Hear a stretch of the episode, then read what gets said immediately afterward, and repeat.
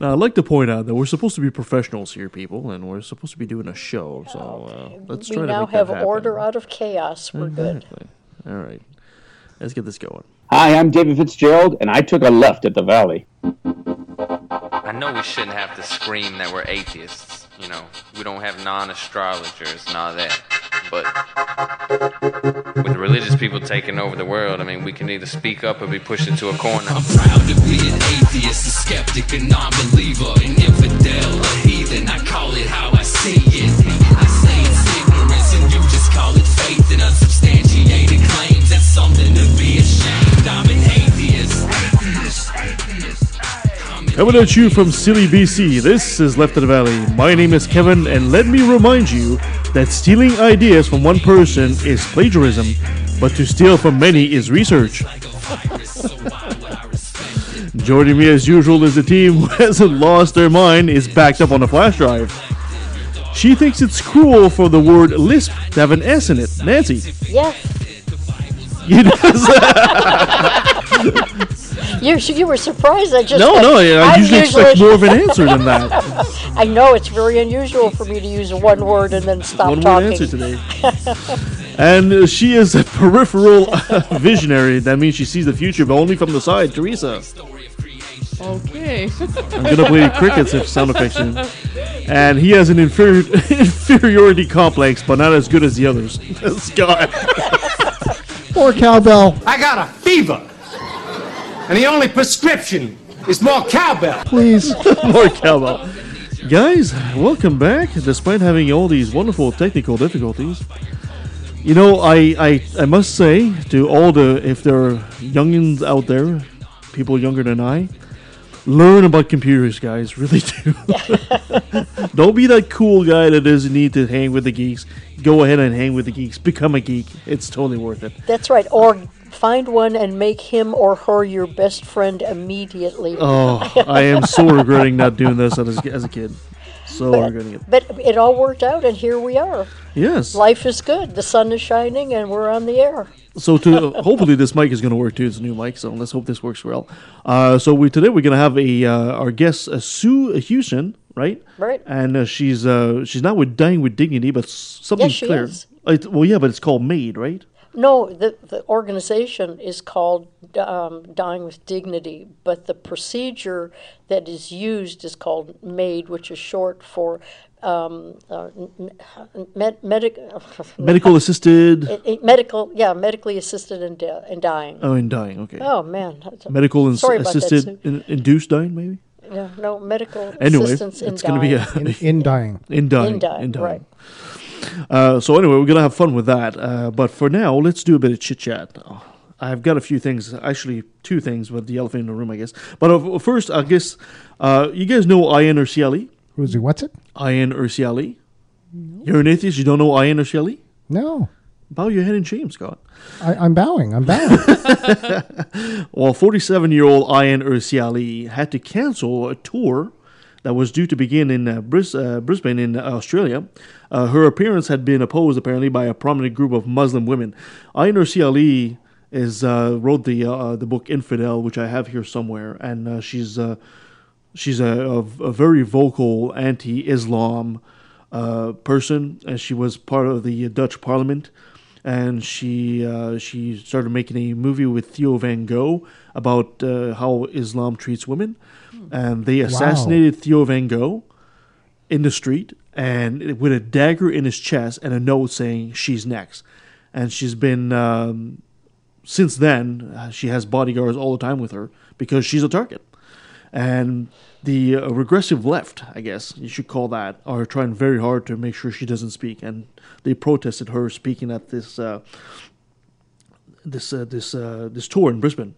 Yeah, her her life is is remarkable considering Absolutely. the the abuse and the repression and the number of times that she moved. And her father was a political prisoner over a long period of time. I think they moved to what three or four different countries, and she learned the language. And finally, when she moved to Holland, it. Uh, Um, Yeah. She became part of Parliament. I mean, she A remarkable she's a story. survivor. She is. Uh, she triumphs. Oh, absolutely! It's Absolutely. a remarkable story, and Yeah. she's she's she's very smart, and I highly recommend that you read her book, which is called uh, Infidel, um, and it's it's been a tough life for her, and uh, now of course uh, these people are doing their best. There's even a video ro- uh, going on Facebook saying addressing her directly, saying, "You're not speaking for me. You're not speaking." You know, women covered with their veil and all that. Uh, I really hate how these uh, the regressive left is doing their very best to try to uh, normalize Islam. Now, I, I, I, I want to clarify here. I, I'm not against Muslims. I'm, I'm really not. I've got no problem with Muslims. I do have a problem with the doctrine of Islam. I really do. You know, uh, when you when you're having these uh, these little parties all over the place in the states where they're they're putting like American flag hijab style on women, you know, saying you're expressing your freedom. You're not expressing your freedom. When you put a hijab on, you're not expressing freedom. You're submitting to Islam. And I don't understand why these people don't get that. Well, you get women who are on both sides of that. Muslim women are on both sides. Some say they feel um, they feel good with it. It's it's a choice that they would like to make, and um, then others feel that it's repression. So depends on what it depends on what side of that argument that you're on. But it, certainly both have made very valid, you know, arguments. So Well, I call it balderdash because I will say that if there was no such thing as the patriarch culture of Islam telling you you have to put the veil on, I don't think naturally women would start putting a veil on their head. I really don't think so. If you were born uh, into, I if you were not born into the, the religion, it would never ever come to mind unless you had like a fuzzy hair day, like Teresa had yesterday. Uh, Wow. he, was, he was patting me. Well, before you leave the show and feel insulted, it's been wonderful having you up to now. I, I personally have enjoyed being with you, and I hope we, we will we'll miss you unless unless you get an apology. no, no, no. We love Teresa. We love Teresa because Teresa is she, she talks a lot, and wh- whenever we ask her a question, she always comes up with the the crickets. no, we're teasing her. We're teasing Well her. done. We love her. We love her. I love you guys. I guess I should. Uh, uh, uh, we should also talk about the uh, elephant in the room of what happened this week. Uh, we'll talk about that uh, that chemical attack in Syria and the U.S. response to it. oh man. Speaking of Republicans and the elephant in the room, Yeah. That is- where, that do, is you, a where do you go from there? It's a very scary scenario. It is a very scary scenario because now, as we speak, apparently there is a. Uh, I can't confirm this, but I, I, I just read this morning that apparently there's a Russian ship en route right now, as we speak, as we're recording this, to meet the ship where these uh, Tomahawk missiles from uh, the American ship. So now, now you, you, the Russians are moving their their their boats close to proximity to the Americans. It's a recipe for a disaster. It is. I'll tell, you, I'll tell you a fantastic um, conspiracy theory that I that I heard yesterday, and that is that Putin has orchestrated this to make Trump really look good and to give him a distraction, and the whole thing is being orchestrated so that his friend Donnie, um, you know, gets the credibility that he deserves. The other the other um, the conspiracy theory is that since they used 59 Tomahawk um, um warheads, uh, not missiles, that actually uh, Trump used them so that he has an excuse for the military to build up their stock, uh, you know, in, in more tomahawks, therefore giving the military industrial complex uh, a little infusion of cash. Those are the two most Well, like wild they need an ones. so- infusion cash there. yeah. I mean, they already have 54% of the American budget. It's not like well, they- they want 90%. yeah, Come on now, apparently. 54. They, they also, lagging behind. They also spend more, and this includes Russia and China. Um, the United States spends more than the top 10 countries after them combined. yeah, yeah absolutely. Yeah. Including all the allies and all that. It's it's insane. It really is insane. You want to solve the American problems? All you have to do is cut their military budget in half. That's all you have to do, and spend that money somewhere else, and it would solve all the Americans' problems right there. Um, But it is it is scary because is um, Trump has let loose something that he has no idea about, doesn't know how to control it, and all we can hope is that the advisors, minus Steve Bannon, might be able to uh, modify or mitigate. You know the Well, damage that we all see looming on the horizon. One of the things that no one's addressing, though, and this is very scary, the United States responded to a chemical attack, which sarin gas, which is what is reported to have been used mm. by the Syrian government. The United States shut down a mil- military installation. That's what they aimed for. They shut down the military installation, saying this will not happen again. Now, you can disagree with their their action, but you can't disagree with their motives because they did exactly what they were supposed to do under all the Geneva Conventions. Why is Russia not speaking out against the chemical gas attack? This scares me because if the Russians are going to claim foul, they just allowed a country, a government, to use a chemical warfare agent that has not been legal for 50 years. Well, uh, I first of all, I, it hasn't even been proved that it's the Syrian government, and there's something very fishy about the idea of that because Ob- under Obama, Obama declared that if they were to use chemical weapons, that'd be crossing the red line, and at the time, um, what's his name? The the the the, the president of Syria. I'm drawing a blank here. Assad. Assad. Assad, thank you, thank you. Uh, Assad said, "Sure, take the weapons, take the chemical," and he gave them to them.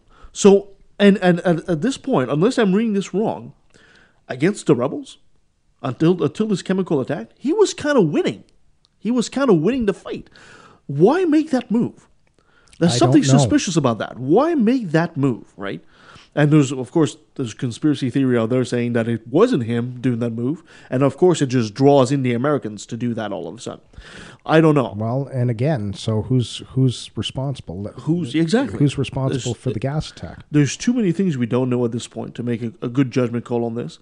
And either way, we can easily say that this is a uh, black powder keg that There's- just might blow up. There's a play happening over there somehow, somehow, and it's very scary because the Russians are being played and the Americans are being played at this point. Yeah. We don't know who's pulling the strings, but it's very disturbing that the Russians haven't called on the chemical gas attack. They just called on the Americans shutting down a military base through force.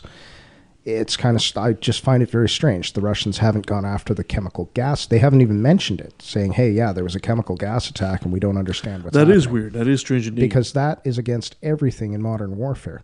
You're not allowed to use chemical warfare agents. It's, it's Uh, against the it's against the doctrine of war now. the the funny thing is, is chemical weapons have a very bad reputation, and rightfully so.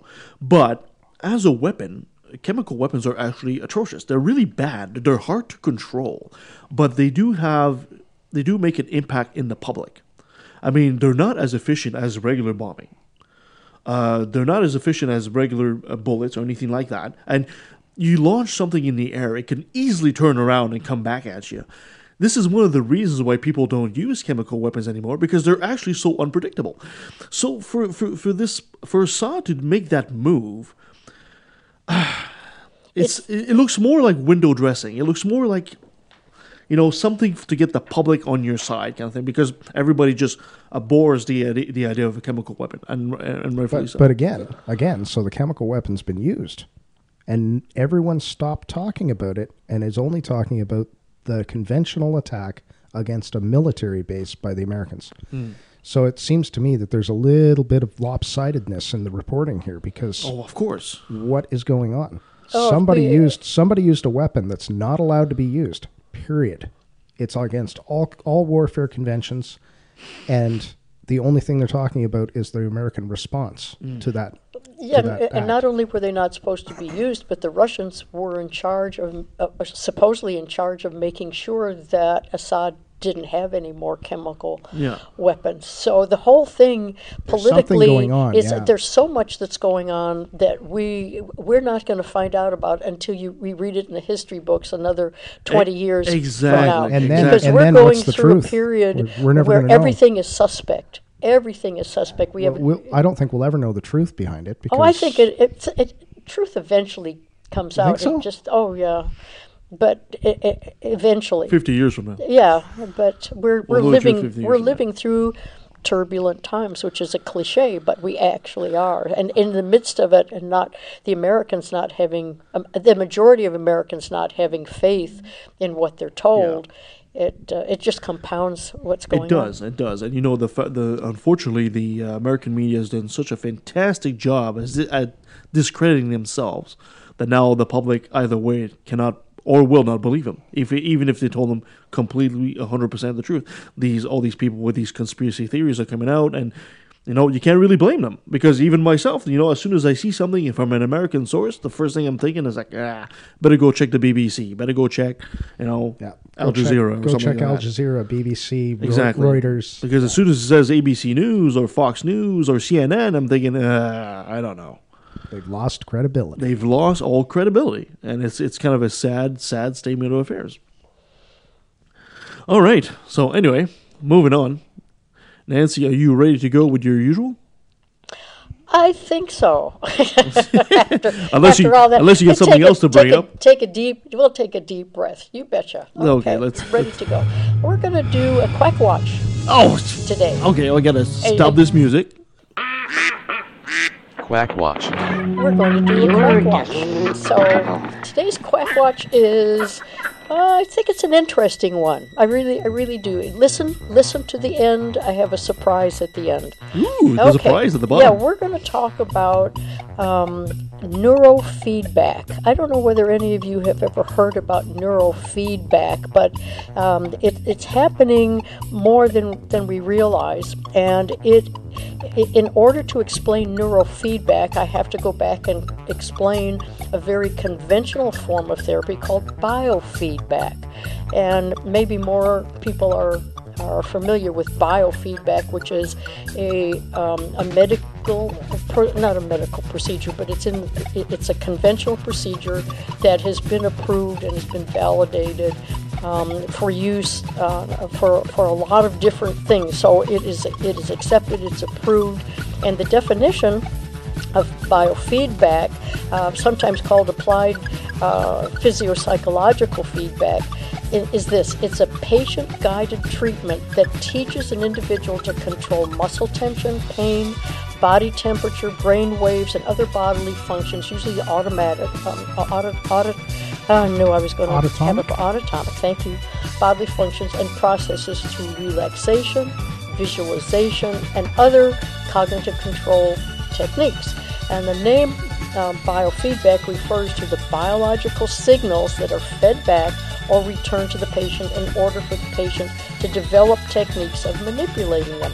So, if you have blood pressure that goes through the roof every time you hear the word Trump, there are ways to control it. And the way they do it is that people are hooked up to the a biofeedback machine and they see on the screen either through graphs or charts or colors or some other visual what happens when the word Trump is spoken. You see your blood pressure go through the roof. And as you see it, you are then able to apply certain techniques so that as your blood pressure goes down, you see that in the same form. If, if it's a, a spike, you can see that as you breathe or relax or take deep breaths, whatever the therapist is telling you to do, you now have a technique so that when you hear the word Trump, you can control your blood pressure. And you can do this for anxiety. You can use it for pain. You can use it uh, for phobias, people who have a fear of flying. You can um, uh, visualize getting onto a plane and you see your blood pressure and your your heart rate go up, and then you learn to, to control it. Perfectly valid, and it's been used for years and years. I think it started mostly in the 70s and the, and the 80s So, so real time monitoring. real time monitoring, right. Nice. So it, it's really used successfully uh, to use a number of, of disorders um, and their symptoms. Um, as we say, chronic pain, irritable bowel syndrome, and, uh, and migraine headaches, things of that nature. It has been used for um, ADHD, not as reliably, but it, it has been used for ADHD. So all of these ign- illnesses that have been triggered, at least in part by stress, are also targeted by biofeedback therapy. So we know it's a legitimate um, therapy that, that has been used. And like a lot of scams, it's based on a proven technique and then it takes off into areas where it's not supposed to go. And that's what happened to neurofeedback. It, when you look at biofeedback um, on the Mayo Clinic, uh, website, um, they can go through all they go through all of the purposes and so forth. But then at the very bottom of the um, of the article, it says, "Be aware that some products might be falsely marketed as biofeedback devices, and that all biofeedback practitioners are reputable. If a manufacturer biofeedback practitioner claims that a biofeedback device can assess your organs for disease, find impurities in your blood, cure your condition, or send signals into your body, check with your doctor before using it, as it might not be legitimate." That's the biggest red flag in the world when, when Mayo Clinic, at the end of their biofeedback, recognizes, but not everybody reads a biofeedback. No, no, it's, it's kind of a dry reading. So now we get to neurofeedback, which is a subset or a subdivision. So I'll explain that, and then we'll go on to the to the fraud. But it takes a little Okay. bit of explanation until we get there. But neurofeedback addresses problems of brain dysregulation.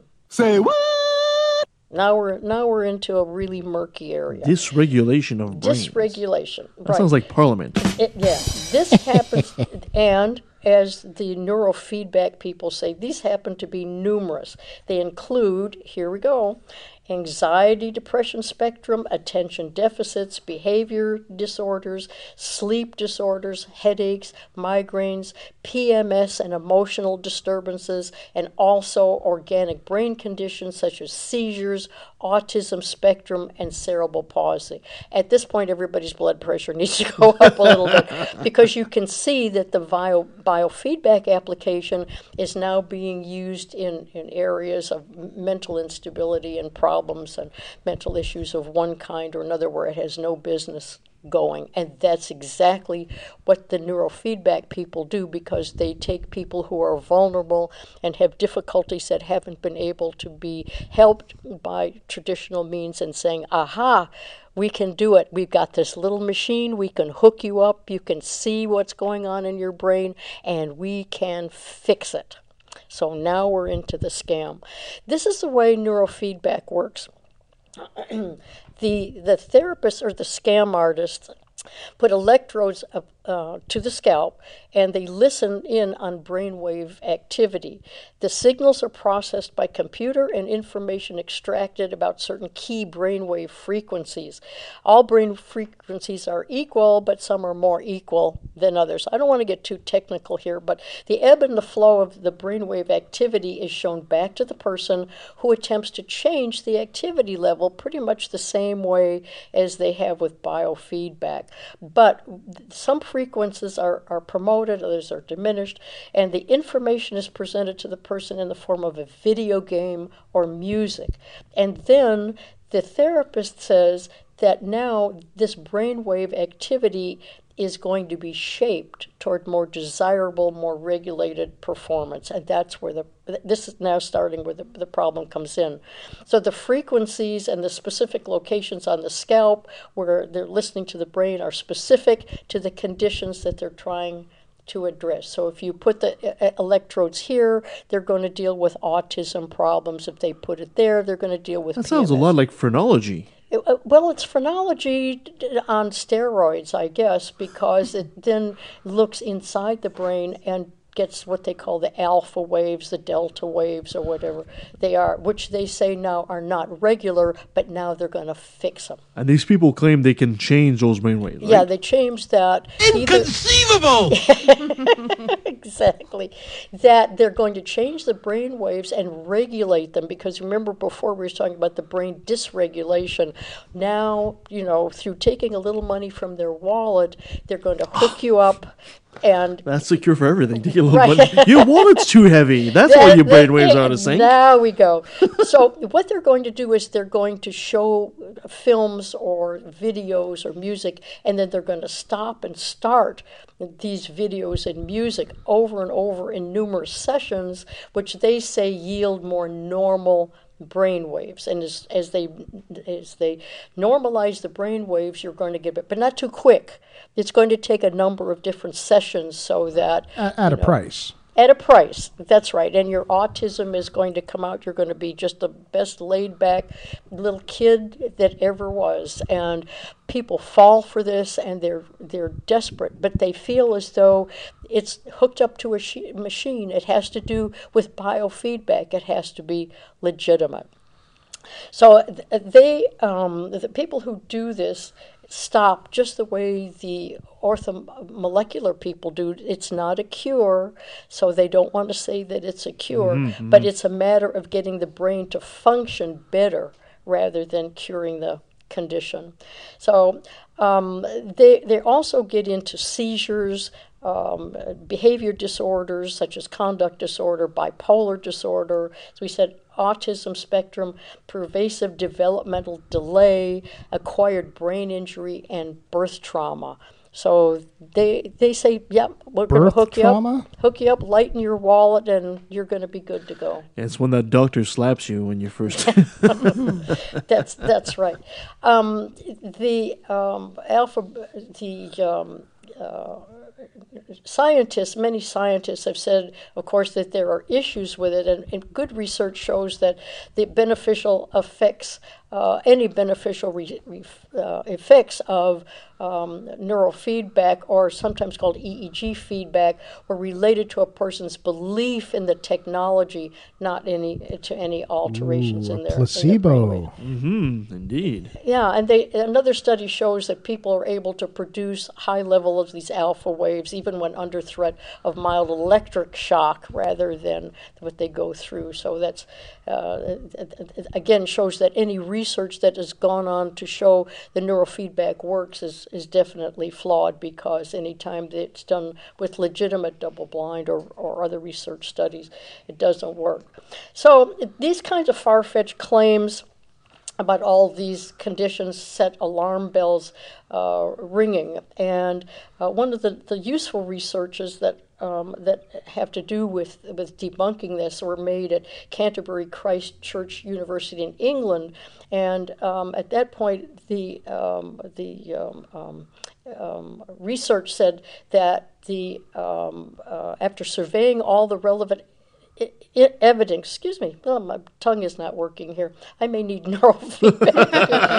um, it said that the notion that alpha neurofeedback can enhance the mood of healthy individuals has yet to be firmly established, and that seems to be most. Now, neurotherapy, one of the examples, I'm going to give you some examples and then we get to the surprise at the end. Um, there are uh, a, a lady. There's a lady called Georgia Connor, and she worked as a learning specialist at the Holistic Resource Center in Agoura Hills, California.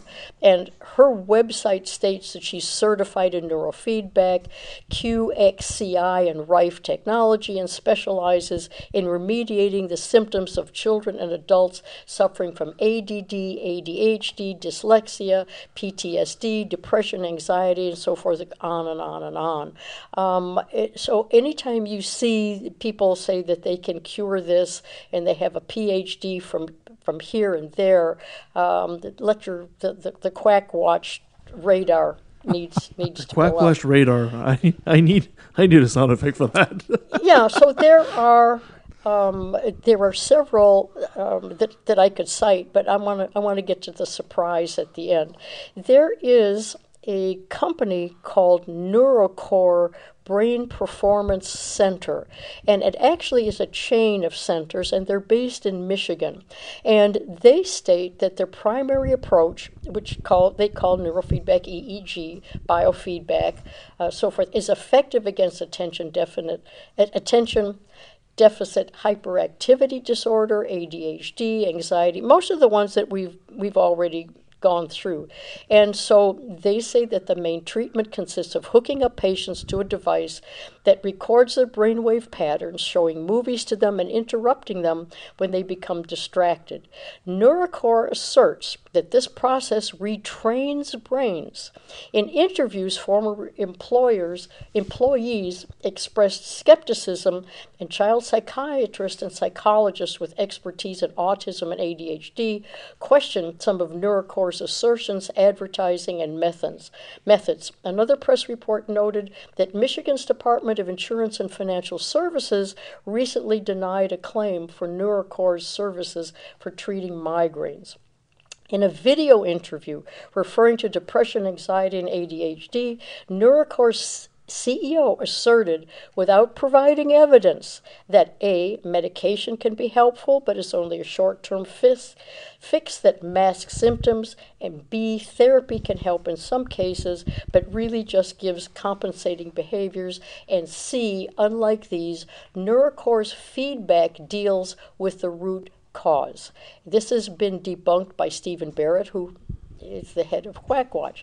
A surprise is the principal investors of Neurocore happen to be Trump. Betsy DeVos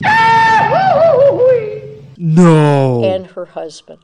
well, well, well. I was not um, too far when I said Trump. Betsy DeVos. Oh my God. Isn't that wild? Well, the education system in the states is in good hands now. Good hands Ouch. now. So Ouch. neurotherapy has been debunked. Science and in uh, Science and Pseudoscience Review of Mental Health, which is the group that evaluates clinical services that seem, appear to be at odds with scientific evidence, and in no way is is neurofeedback considered a good therapeutic um, cure or device to use to help relieving any of the, the conditions that they say. And Betsy DeVos now, as a principal investor, how long do you think it's going to take her to start installing these machines in various charter schools and Oh, making a little extra, you know what, cash on the side? On the on the on the on the back of school children. Oh my God. Yeah. children. Oh my God. Wow. I know uh, my jaw dropped because I had no idea when I started doing the research what I was going to find. That that is insane. My God, you did a lot of and research there, Nancy. ethical. I- I mean, it's, it's unethical, and it's putting. You know, they they originally were the Amway people. You, you Yeah, they- okay, so they tells know you how to everything you need to know right they there, know right? how to market, so they they they invested in. In Wow. That was So a wild. So if you buy two machines and you get your friends to buy two machines, right, that was a quite a bit of research, Nancy. Uh, I, Yeah. You need you need. Uh, I'll give you one of those.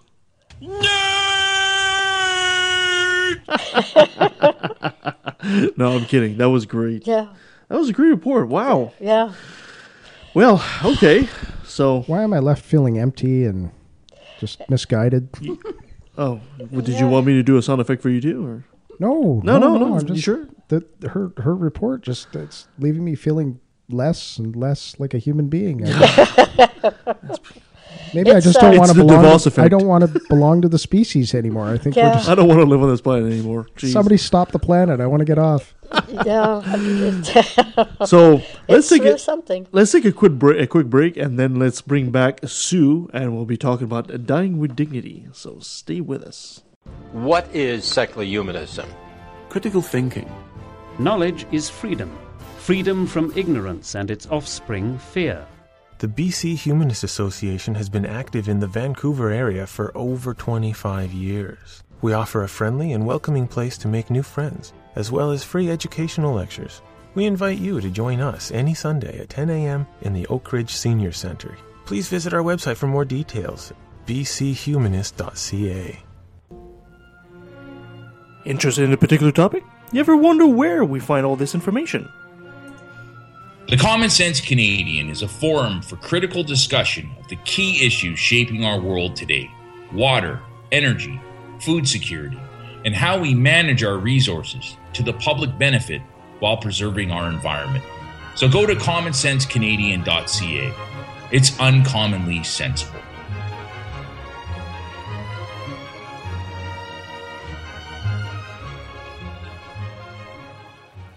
If If your skepticism is socially conscious and doesn't take itself too seriously, you might like life, the universe, and everything else.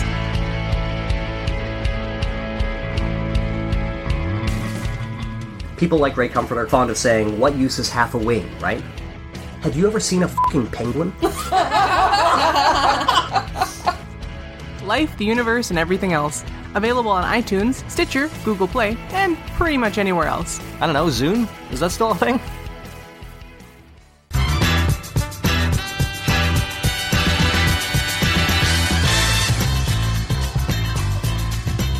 All right, so our next guest is from Dying with Dignity. Uh, we used to have Wanda Morris on, but now we have Sue Hughson. She's a snappy dresser and a snazzy dancer. Sue, welcome. Kevin, I'm happy to about the landscape of medical assistance in dying. Awesome, awesome. I think we lost you there for half a second, but that's okay. We got you back. well, apparently there's others who are happy to have me here too. yes, yes, we're always happy to have you. Uh, so, Sue, there's been a lot of uh, interesting news in the, and developments. So why don't you uh, catch up, uh, catch us all up on uh, on what's been going on in the uh, in I guess you can't even say the field of that, but uh, what's going on with dying with dignity? Sure. Uh, so just a little bit of a recap. Um, medical assistance in dying has been legal in Canada if you qualify since February uh, well, February 6th of 2015 was when the Carter ruling came about, but it was a lag before we had the legislation. So the legislation officially came down June 17th, 2016. So Canadians have had a legal option to end their life with medical assistance if they qualify since June 17th. So Dying with Dignity as an organization has been around for over 30 years. And under our leadership of Wanda Morris, who you referenced as our CEO, we really saw that the time was right societally to accept medical assistance in dying, and that taking this forward was uh, was was likely, hopefully, mm-hmm. and eventually did. And in the Supreme Court ruling that that gave us this right, that um, that dropped the prohibition on assistance uh, in suicide, with suicide being the criminal code word um, with our with our Supreme Court ru- ruling, and we worked very very hard towards that case, and uh, coupled our efforts with the BC Civil Liberties Association to get us there. So so there's a little bit of history if you want to ask any questions to flesh that out, and then we can talk about what's actually happening for Canadians. Okay, well uh, I guess I guess we should start with uh, last time we spoke uh, with the, the people from Dying with Dignity. They were having issues with the previous government. Now there's been a change of government ever since. Mm-hmm. How are they interacting with you guys now? Right. Well, we have a seat at the table. I'll say that. And I will also say that as an organization, we are unhappy with some of the wording of the legislation. We were very happy with what the Supreme Court said in their unanimous decision. But as everyone knows in Canadian politics, the, the court rules on law uh, but Parliament is the one who actually makes the decisions on what that legislation for that law will look like. And the biggest going back and forth has been over the term reasonably foreseeable. And if you ask a lawyer about a term like reasonably foreseeable, that term will make sense to them. If you ask a physician what reasonably foreseeable looks like, they're going to shake their head and scratch their head and say, well, it's not really a term that we use. And in fact, Dr. Jonathan Reggler, who is um, now our chair of our Physicians Advisory Council and a member of a new Canadian group of physicians who offer MAID, medical assistance in dying, um, the name of their group is CAMAP. Jonathan and his colleagues at CAMAP would much prefer to see the term reasonably predictable.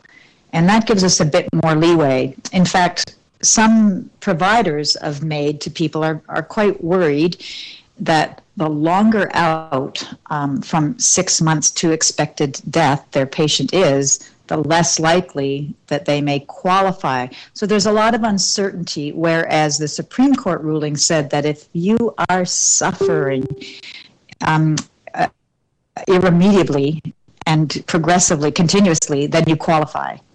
Mm. Is that that's that's true with all the provinces? That, that's in the legislation for all the pro- provinces? So that's our federal le- le- Okay. Legislation. That's a great question, Nancy. Just to um, put this in context, the criminal code is a federal jurisdiction. Healthcare is provincial. So that's our umbrella law. And and the really important thing to know is that Oh, sorry, we lost you for half a second there. Oh, I'm, I'm sorry, guys.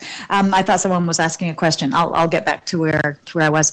Um, so the, the the Supreme Court, even though all the justices had great commentary on, on where they might see and how they might see this law looking in Canada, all that they really did was just change one section of the, the criminal code and and and make it no longer prohibited that you could have uh, medical assistance in dying. So, at the provincial level, at the healthcare level, that's really up to the various provinces how they want to make access and information for people under this national umbrella.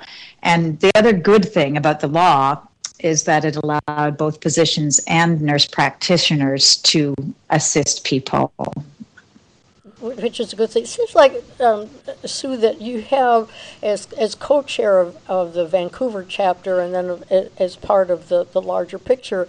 It seems mm-hmm. as though th- this is two pronged, where your your challenges are number one to be able to recruit the providers um, who uh, are willing to provide that service either uh, with their names known publicly or not and organize that end of the, the, the service, and then also dealing with the patients and their family in terms of talking about death and talking about everything, all the emotional factors with that. Which do you which do you find to be m- most difficult in um, in, in trying to, to achieve in, in working with, with the public uh, um, and, and getting them to discuss and accept um, dying with dignity or trying to get the, the service providers all in a row?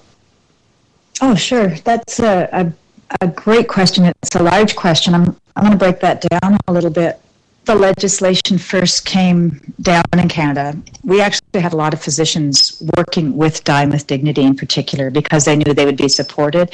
And we had vanguard physicians, in fact, here from um, Vancouver in particular, who worked, reached out to us, worked with us nationally, and started providing training for other physicians. And now the physicians are really taking that on themselves with this new group, CAMAP, and that's as it should be. They're a professional group of physicians for physicians. We're a national advocacy group for citizens. So, so there's a bit of a national overview. I have to say that my passion in working for the organization uh, is both at the grassroots, which is uh, supporting individuals who are trying to access MAID in community, and then our overarching national um, aspect, mandate, if you will, is looking at policies and advocacy that ensure access and um, and ensure that we have the best law for people who are looking uh, for assistance at end of life. And, and to that end, we're still very concerned about the terminology, reasonably foreseeable. And also, it's impossible now to have MAID uh, just based on your advanced consent. It's impossible for a mature minor, and it's also impossible for someone with a primary diagnosis that's psychiatric. So we look forward to helping be part of changing those laws. And in the meantime, locally, what we're very interested in is advanced care planning and providing witnessing for people who are asking for assisted death. Yeah, so one of one of the other questions um, in in terms of providers is that not all communities are equal. Not all of them are um, as open and and um, diverse as Vancouver. Here in Abbotsford, known as the center of the Bible Belt, people are much more conservative. And do you find, even though this is very new and all communities are, are getting used to it, do you find um, difficulties in communities that are more conservative and may not be as accepting of, of the, MAID uh, program as Vancouver? And how do you deal with that? It's a really good question. And we have been expanding our communication and our reach within all of the health authorities in BC. I'm particularly happy because just as of uh, a week ago, a week and a bit, I had finally made contact with all of the MAID patient care coordinators here on the mainland, and our Victoria group, Victoria chapter of Dying with Dignity Canada, works quite closely with Island Health, and um, they're not working directly with their MAID patient care coordinator all the time, but but they know who who each other is, and uh, and certainly um, both the Victoria chapter and our chapter are are doing a large number of witnessing just for the requests of MAID. So so coming back to remote areas, what you might be fascinated to know is that Vancouver Coastal Health reached out to me first because uh, the nature and variety of requests that they were getting, they just simply didn't have people who were requesting MAID who had witnesses. And unfortunately, that's another aspect of the federal legislation that we would like to see changed is this requirement to have two witnesses if you are requesting assistance in death. So we'll continue to work on that. But for the for the time being, you need to have witnesses, and so we've been witnessing with uh, Vancouver Coastal Health and Fraser Health, which is your authority. And they both have excellent MAID patient care coordinators, and it's a work in progress. Um, it's it's one thing to be happy about having legislation that allows this and then there's the evolution of change and as we all know working with people especially if they're uncertain what their thoughts might be around an idea like this let's go in and be friends and start from the beginning and walk through this together. And that's really what we've been doing with the Vancouver Coastal Health uh, folks and also with uh, Fraser Health Authority. And and I would say that things are strongly heading in the right direction and just as of a week and a bit ago, when I contacted Interior Health, their MAID patient coordinator emailed me back in less than 24 hours and said, Funny, you should contact me. I need help right now. And I reached out, and actually, it was an individual within our atheist humanist community who answered my call who helped that individual. I don't want to give any names because of privacy. I, I shouldn't and I can't but I just think it's a nice shout out to our community that uh, there was an individual ready to help. And within 24 hours, we had six witnesses started in interior health, and we're continuing to grow that program. When I reached out to Northern Health, I was expecting that they would really need our help. We have a small population of people. Northern Health has about 300,000 individuals, which is about the population of Iceland, if you want to make a comparison. And in a geography, that's about the size of France. So I thought, wow, small population, really dispersed. They've got to be having trouble. But when I spoke to the MAID patient care coordinator in Northern Health, and I said, So how can we be of help? And she's, Good, thanks. Don't need your help. We got it covered and we had a fantastic conversation about how they had taken the bull by the horns in 2015. Once the Carter ruling came about, they really saw where this landscape was going to be. And so the patient care coordinator was named.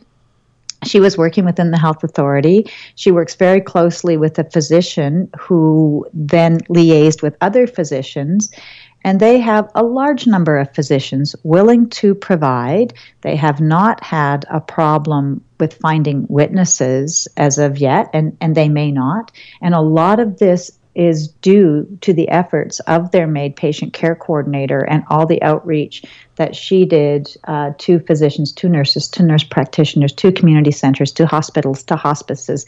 And interestingly, they don't have any hospices that are um, under private um, uh, religious administrations. There was one, and that's since been taken over by Northern Health. So there's a couple of different things there. There's a climate of communication uh, that one farsighted individual saw as necessary at a really important time, so that now that it's legal, people had already started to talk about this. And we also have a situation where we don't have um, a, a, large number of religiously administered institutions uh, talking about conscientious objection of an institution. So we have a really different landscape in Northern Health, and I will be continuing to communicate with the patient care coordinator in Northern Health because it's it's quite a different story than the rest of BC. But that said, we are way ahead in BC than we are in the other provinces because we've had these MAID patient care coordinators, etc. So uh, they reached out to us because they were having trouble finding witnesses and also I think it's been difficult for individuals in community to know that they can reach out to these MAID patient care coordinators. So, hopefully, one of the things that will be a good outcome from this interview is that people will say, Oh, okay, I need some information. I can reach out to the MAID patient care coordinator. And if I'm having trouble finding them, maybe I'll reach out to Sue at Dying with Dignity and uh, see if she can help me get in contact with the people I need to speak to. Yeah, right. And apropos of that, um, as you're talking about the witnesses and um, the uh, the access to witnesses, my understanding is that what you're referring to are certain forms that the patient Mm-hmm. um, has to fill out and then submit in in some way. So I, That's I know it would be really helpful um, if you go through exactly uh, what the forms are and who where you get them, who you submit them to, and I, then I think people will get a much better idea of who to contact and, and what they're going to receive once they once they get them in the in the mail So- or email. So these forms uh, are accessible online through the BC government, and uh, if you were just to do a search for uh, request for MAID forms, you would be able to find them. Again, if somebody's having difficulty, I can uh, can send a direct link.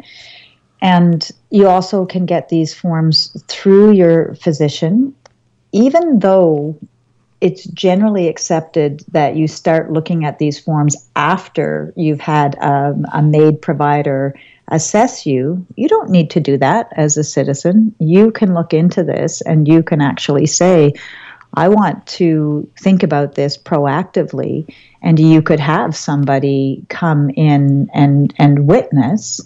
Um, the thing that you need to know though is that if you choose to be proactive as an individual in that regard one of the things that you are requested to do on your forms is that you need to have a medical diagnosis that is the reason that you're requesting MAID. And also you must keep those original papers because if you do once you've decided yes I'm I'm looking at this in the future and I want to get my affairs in order those original request papers will have to go to the physician who provides your medical assistance in dying and um, and then that paperwork is is kept with that physician and actually in BC it will it will end up going to the coroner's office for now Well, what is the? Um, I'm, yeah, I'm sorry. I. I'm sorry, Sue. Go ahead.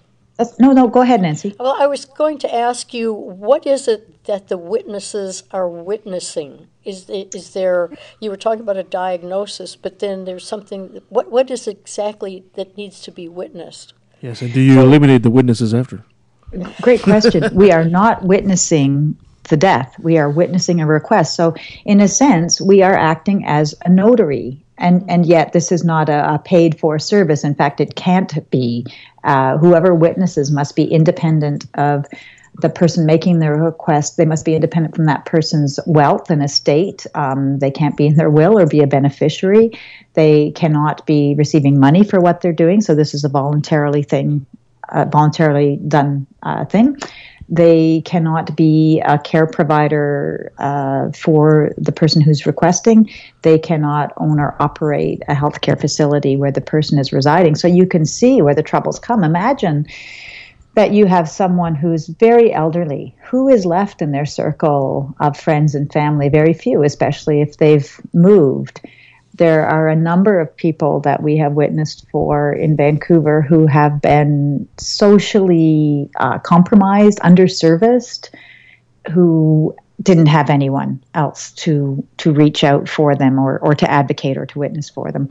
We've also run into several situations where the person was very clear that this is what they wanted and they qualified, but the people who could have been their witnesses didn't agree with their choice. So imagine being in that situation where you're clear, you know that you want to hasten your natural death because you are suffering, and the people that you thought would bear witness to your request abandon you at that moment. And uh, th- this, I'll just be personal here for a moment.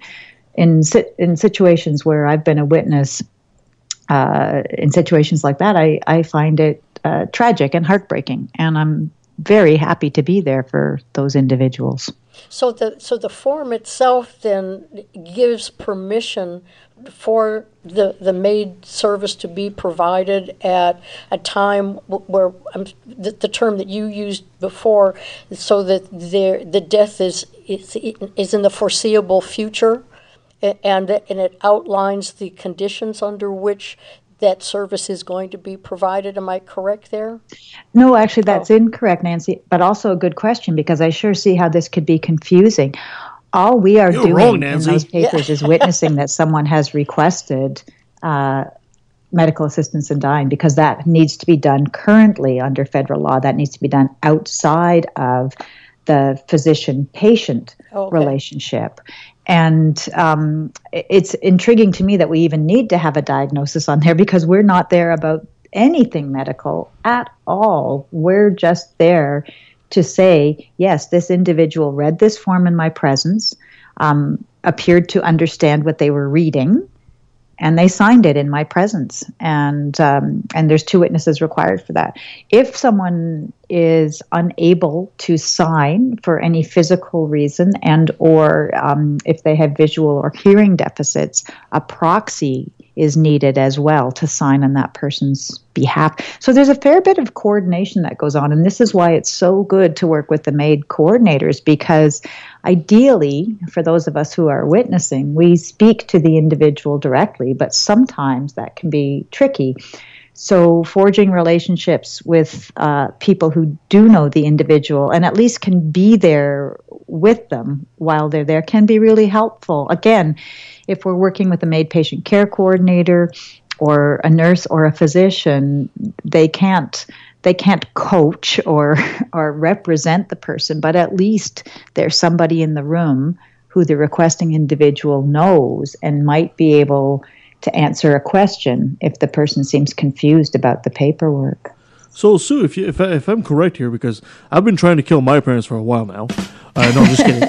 How's that going? well, apparently, what you're saying here is there is really no way around that. I can't, uh, with your system and with the witnesses, it just cannot. I can't do that.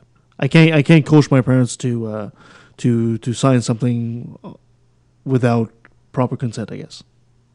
Well, yes, of course, and and that that's right and proper.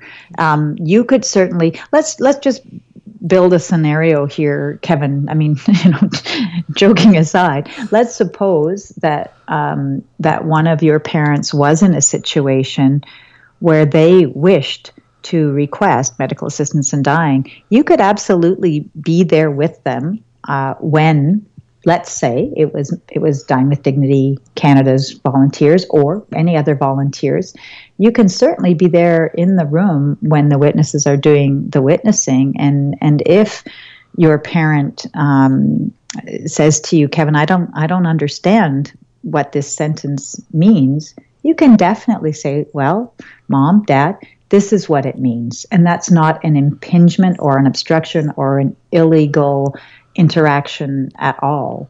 Um, in fact, for us, when we're witnessing, as long as we know that the other people who decide to come uh, when the person signs their witness request, as long as they're in support of this autonomous request on the part of the, the patient, the individual, then if you have people who are all on the same page in the room supporting that person, we think that makes it easier for them.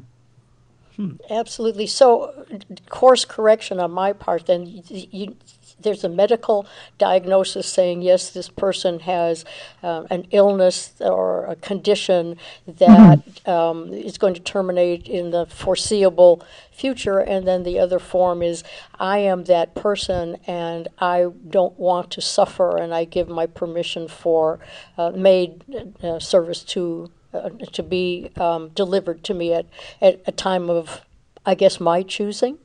So, Nancy, what's really great about your question is that it's easy to see where confusion still lies. So, again, just to reiterate, the, the witnessing that we're doing is just witnessing for the request. That's Right. all it is. That's the first stage. And uh, we're required by law to have something medical written on that. So, this is where it gets tricky if the person hasn't already spoken to their physician because um, that that request, the, the part that is medical, is that it's going to be much easier for the physician who does end up assessing and, where appropriate, providing medical assistance in dying. The the more clear that witness form is, the, the better it is. And um, you know, some sometimes sometimes people don't know what the actual wording or extent of their diagnosis is. So, for instance, if somebody decided way before they actually planned to have MAID that they wanted to have it done, and they said, I'm getting my papers in order, I'm having you come as witnesses. Um, but if they actually don't have a medical condition that they can define, that then the physician can assess when they come in, that could be problematic. So, so in a sense, we're not doing anything medical. We're just witnessing a request, but there is a medical diagnosis on that request paper, and uh, there's three pages to the request. Um, on the first page, there are some uh, sentences that the patient reads that says that they know of all of their options. They've been offered all options and have deemed that the medical options that are there are not suitable to them. They do not choose to have them. And that they have not been coerced, and they know that they can change their mind at any time, and uh, and and we are simply simply witnessing that they read those things, understood them, and signed and initialed it. And then on the second page, that's where the witnesses, both witnesses, have to initial and then sign that they are not a healthcare provider, they're not being paid, uh, they're not a beneficiary of the will, as we had talked about a little bit earlier. So, in in many regards, it's actually very simple, but I think we tend to let our heads get very cloudy about about about notarizing things. And and again, if I can just use that notary example, we are not notaries when we're going in, but we're basically, in a sense, we are we are notarizing this person's witness. We're validating that this person is who they say they are because we have to have identification of who they are on the form, and basically just that they read and signed this document in our presence. So, so it's it's not it's not a difficult thing to do, but it's difficult for people to find witnesses. It's difficult sometimes for them to understand what they're signing, but it's easy to go through and break it down, and and then people go right, okay, I get it. Thank you for that and uh, So what and so happens- so what happens when you so we're have- just validating that this is the person's request. That's really all that we're doing. So what happens when you have a patient that is, you know, on, on the verge of passing on, but they don't have their mental capacity to understand? Right. So we can't help those people, and and sadly, no one can with MAID. Now, hopefully, in a in a sunnier future, when we do have the ability to have clear written advanced care. Uh, direct well the advanced care directive is a legal document in bc right now but we cannot um, we cannot on that advanced care directive at this point say that we're giving advance consent specifically for MAID, but we're working on it. So hopefully that will come in the future. And you're probably aware that the federal government tasked the Council of Canadian Academies to look at those three areas that I referenced earlier advanced care, mature minors, and primary psychiatric illness um, as, as your primary diagnosis. Um, unfortunately, the federal government did not ask the Council of Canadian Academies to give recommendations after they've studied it for two years. But um, that aside, we are hopeful, but by no means confident that in 2018 we may be moving the landscape forward on advanced consent because certainly uh, dementia is uh, is a is a huge area of concern, uh, both on a legislative platform and for citizens of this country. You know, it's it's a little easier for medical people and lawmakers to wrap their head around what's happening to somebody with ALS or Huntington's or Parkinson's uh, towards end of life because the mental competency is kept longer than for someone with a dementia diagnosis. But as, as we become more progressive in our views of, about um, both mental illness and loss of mental capacity, then hopefully we'll get to the point where we say, yes, we honor this person's uh, decisions while competent. Going back to advanced directive, which I think it didn't used to be um, living will, and now it's an ad- advanced directive, which which brings brings us to flip the coin a little bit. Um, I, I think I, I read somewhere that only one in seven uh, Canadians actually do any preparation or have advanced directives. Um, it, it, is your organization doing anything to help people broach this subject, to bring it more out in the open, to talk with the other members of their family so that their wishes are known? Um, how are you? Because nobody really wants to sit down and have that discussion of this is what I want to happen when I'm ready to die. And what what are ways do you think, or what ways are you using to to raise awareness and help people cope with this in a in a um, less emotional way? Again, an excellent question. And glad you brought it up because April 16th is National Advanced Care Planning Day. So there you have it. And we have just, uh, our national office has just sent out um, uh, a What's in Your Plan. Uh, link both by by Twitter, by Facebook, by our regular emails, and it's specifically looking at this question that you're asking: advanced care planning. And our Vancouver chapter, we rewrote the BC Advanced Care uh, Planning, uh, I guess, brochure, if you wish, uh, a little time ago because people were asking us and, and they were growing impatient. And so we went, okay, well, we're just going to take what we know and, and rewrite this. So one of my colleagues, uh, Connie Jorsvik, and I, revamped our advanced care planning seminar, and she rolled it out on March 7th at the West Vancouver Memorial Library. She's doing another one June 6th. We have three planned in September for Tsawwassen Ladner and one other location that I forget, but in that area.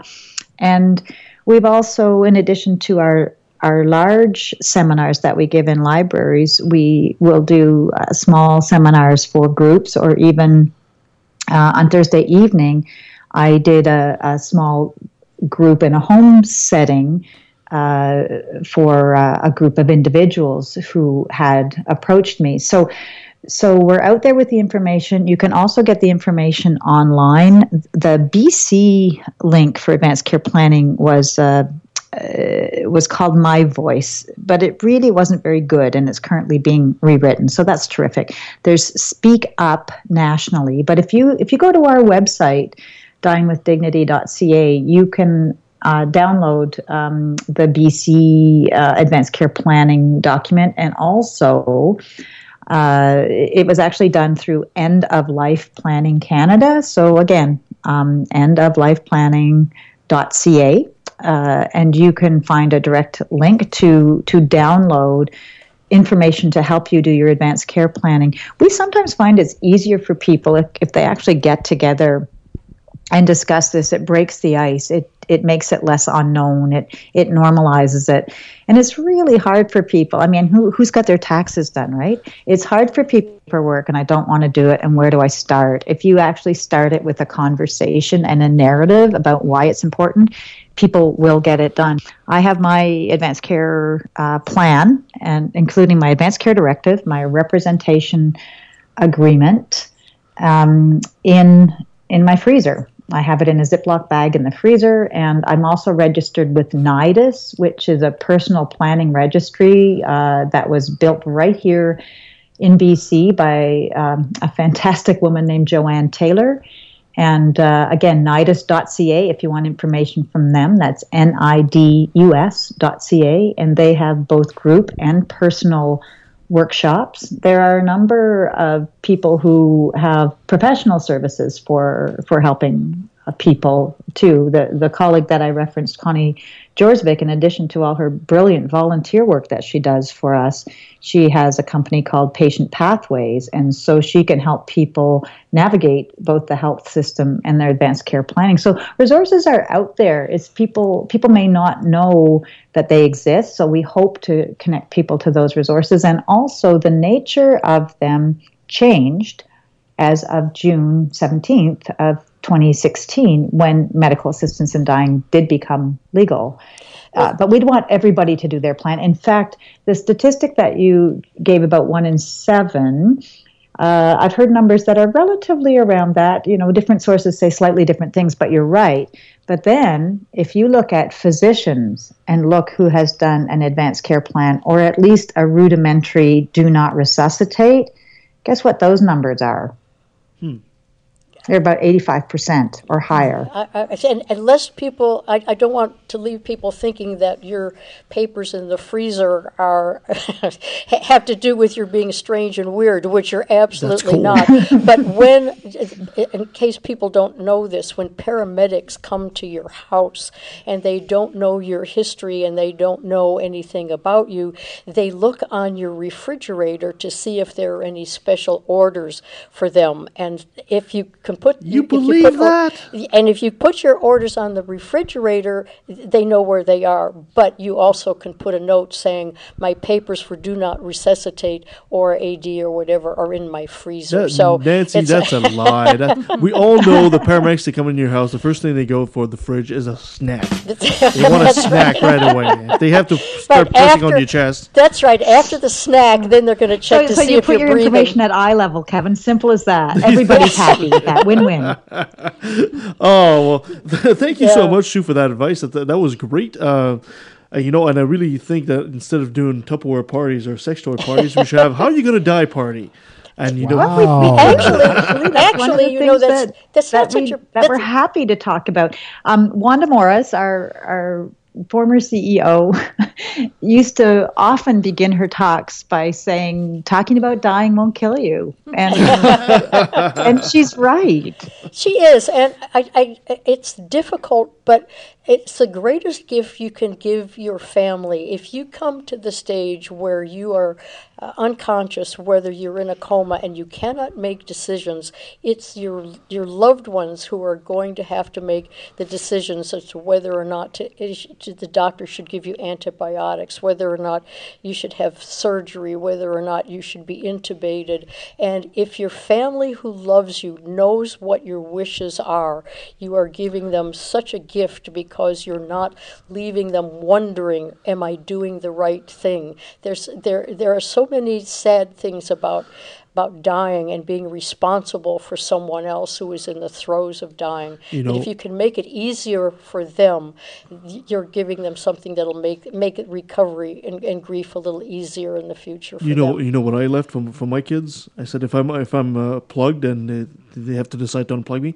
I said unplug me, wait ten seconds, and then plug me back in. See if that works. Try to reboot this. Is it turned on? Did you plug it in? Did it work? Oh, we're going to have the But you- you know, electronic Nancy, when Kevin with us forever. Family, though, one thing I'd like to add is that in families that are functional and do have a lot of love, you're absolutely right. But I would say to you that one of the good things about doing a representation agreement is that sometimes it's actually not a family member that you True. want making those decisions for any variety of reasons. So, on your representation agreement, once you've chosen your representative and an alternative representative, make sure that that's someone who really does know and understand your wishes, that you've talked to them about your advance directive, and that they're good in a medical crisis, and that you can count on them to make those hard decisions when you have lost competency to make those decisions for yourself.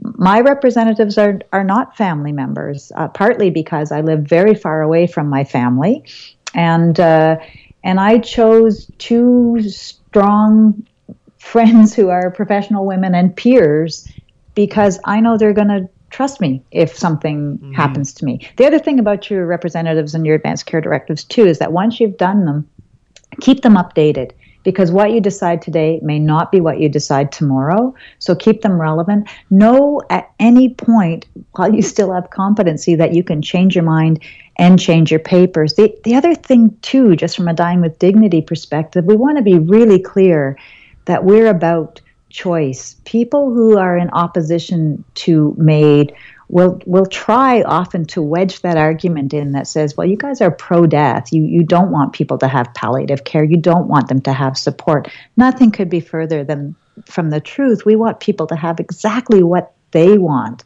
And if their choice at end of life is a hastened death, then we support that choice as well. hmm Well, thank you so much for your time, Sue. You were it was quite enlightening. Uh, before I let you go, uh, could you uh, re- remind our, our friends where they can find you, or if they want more information on the subject? Absolutely. So they can go to dyingwithdignity.ca is our uh, national website, and I can be reached through the national office uh, via email, uh, susan.hughson at dyingwithdignity.ca. And also locally, we have a Vancouver Facebook page. So it's Dying with Dignity Vancouver. And I can be reached uh, through those those two ways. And people also who are actually in a position where they need witnesses at this point, I would say to you, contact your MAID patient care coordinator in the health authority that you live in, and they'll contact us. Excellent. One last thing before I let you go, Sue. Can you say hi? I'm Sue Yushin from uh, Dying with Dignity, and I took a left to the valley. Okay, I'll do that. Hi, I'm Sue Hughson from Dying with Dignity Canada, and I took a left at the Valley. And that was Sue Yushin. I can't seem to pronounce her name right. sorry, Sue. I'm so sorry. No, it's a it, it's it's That a very, very difficult. Well, it's a difficult subject It because totally is. people just have a hard time, you know, talking about their death or the death of someone in their in their family and the and the planning. So hopefully this will create a little awareness and and get people thinking about it more. Yeah, exactly. Well, thank you so much for joining us on the show today. Thank you for being with us all these wonderful technical difficulties that make life so much more interesting. Hey, interesting. we did it! It's over. It got done. we we uh, We managed to conquered- pull through. We conquered all the difficulties. Woohoo! Good for us. My kingdom for a working computer. We'll be back. We'll be back next week with More exploding, troubles. exploding computers. Oh no. you can find us at leftatthevalley.com. You can leave a message as leftatvalley at outlook.com. You can send your complaints to Nancy at leftatthevalley.com. And you can send your non complaints to crickets, Teresa at leftatthevalley.com. Just say hi to Scott. Just say hi to Scott. That's right. Um, next week we should be talking about. We should be having a debate with uh, Chris uh, Christensen versus Tyler on the uh, resurrection of Jesus. That should be interesting. Oh, yeah, looking forward to that. Yeah, yeah. Hopefully we won't have too many computer issues then. so, say a prayer for us. Oh no! No, I'm gonna get those. I'm gonna go follow Sue's advice and get those paperwork done because if I leave it to my family to decide whether or not I live to die, not only are they gonna pull the plug, they're gonna put the pillow on my face too. You'll be on ice. oh, nice for sure, guys. Thank you so much. Until next time.